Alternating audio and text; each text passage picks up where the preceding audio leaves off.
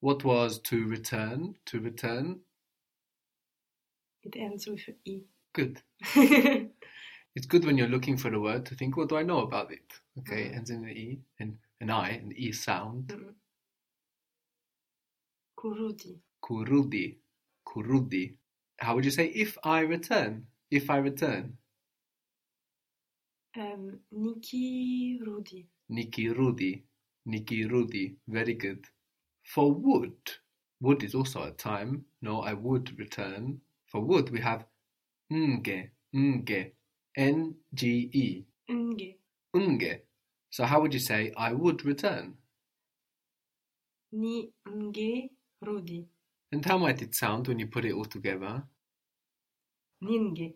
Ninge Rudi. Very good. Ningarudi. I would do. Ninge Fanya. Ningefanya. Good. And this also already includes the meaning of if. Like if I were to do is nge. If I were to return. This meaning is also included in nge. And no need for the if either. That's included in nge. So ningefanya I would do if I were to do. Ningerudi, I would return if I were to return. To decide, to decide in Swahili is kuamua. Kuamua. Kuamua. Kuamua. I have decided. Nime. Nime Amua. Good. Nimeamua. I have decided. Nimeamua. I have decided to return. Nime Amua Kurudi. Very good. Nimeamua kurudi. What was to cause to return? To make return? To return something? Kuru, kurudisha. Kurudisha. Very good. Kurudisha. I have decided to return it. I have decided to cause it to return. And with this it, let's refer to a key noun. So I have decided. Nili Amua. Nili amua would be I decided.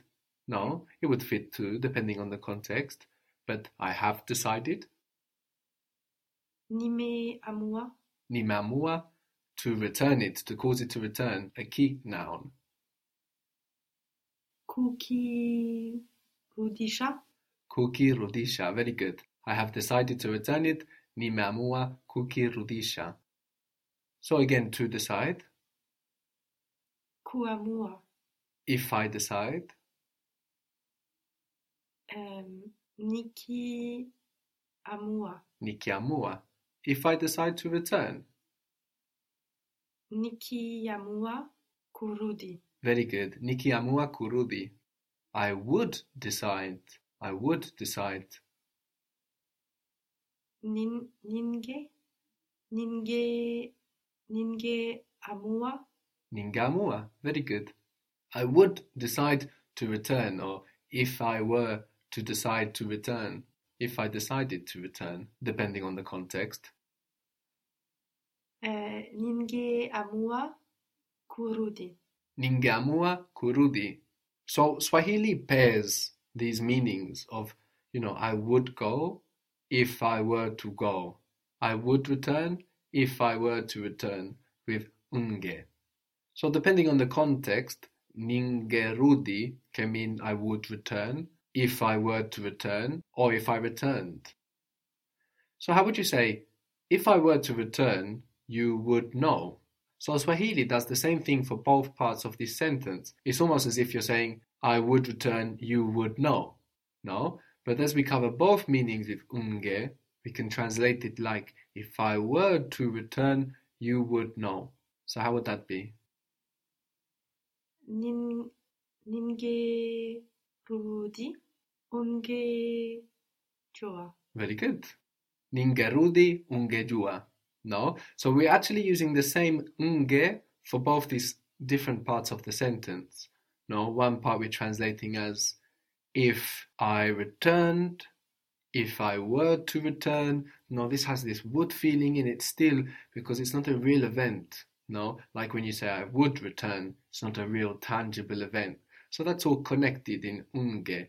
Ningerudi, if I returned, if I would return, if I were to return, you would know ungejua. If you saw it, if you were to see it, you would love it. And that's referred to a mu noun with this it. So if you saw it, if you were to see it, unge, unge uona, very good, you would love it. Unge upenda, Very good. Ungeuona, ungeupenda. Ungeuona, ungeupenda. If you saw it, if you were to see it, you would love it. You would see it, you would love it. Mhm.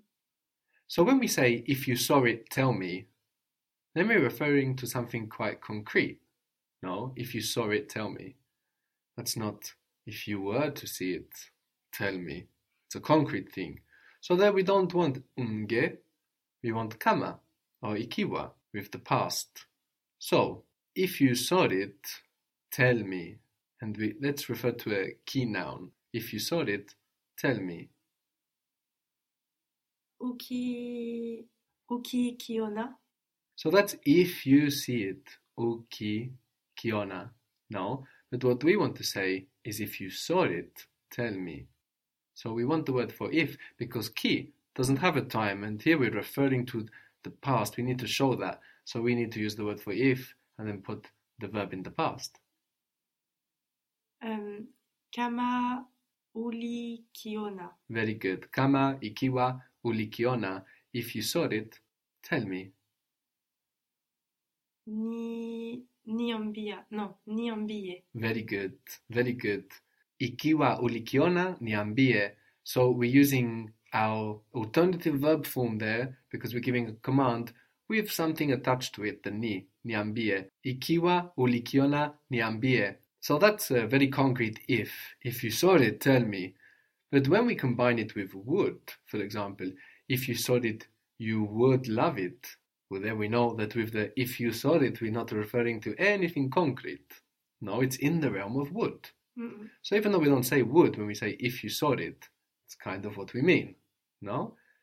So again, if you saw it, you would love it. And that's referred to a G noun. If you saw it, you would love it. for G it's li, Hmm, good. um, unge liona, unge lipenda, Good. Unge liona, unge lipenda. Very good. If you saw it, would you tell me? So, not if you saw it, tell me. No. If you saw it, if you were to see it, would you tell me? With a G noun still. unge liona, unge niambia, niambia, Very good. Very good. Unge liona, unge niambia. If we say, if you see it, you will love it, then if doesn't have this would feeling anymore. No, it's just if you see it, you will love it. How would you say that if you see it, referring to a mu noun? uki, uki uona, If you see it, now we're just using ki for if, you will love it. uta upenda, Uta upenda. Very good. If you see it, you will love it, which feels different to if you saw it. If you were to see it, you would love it, no? Which is much more in the realm of would, of hypothetical things, of things that haven't happened.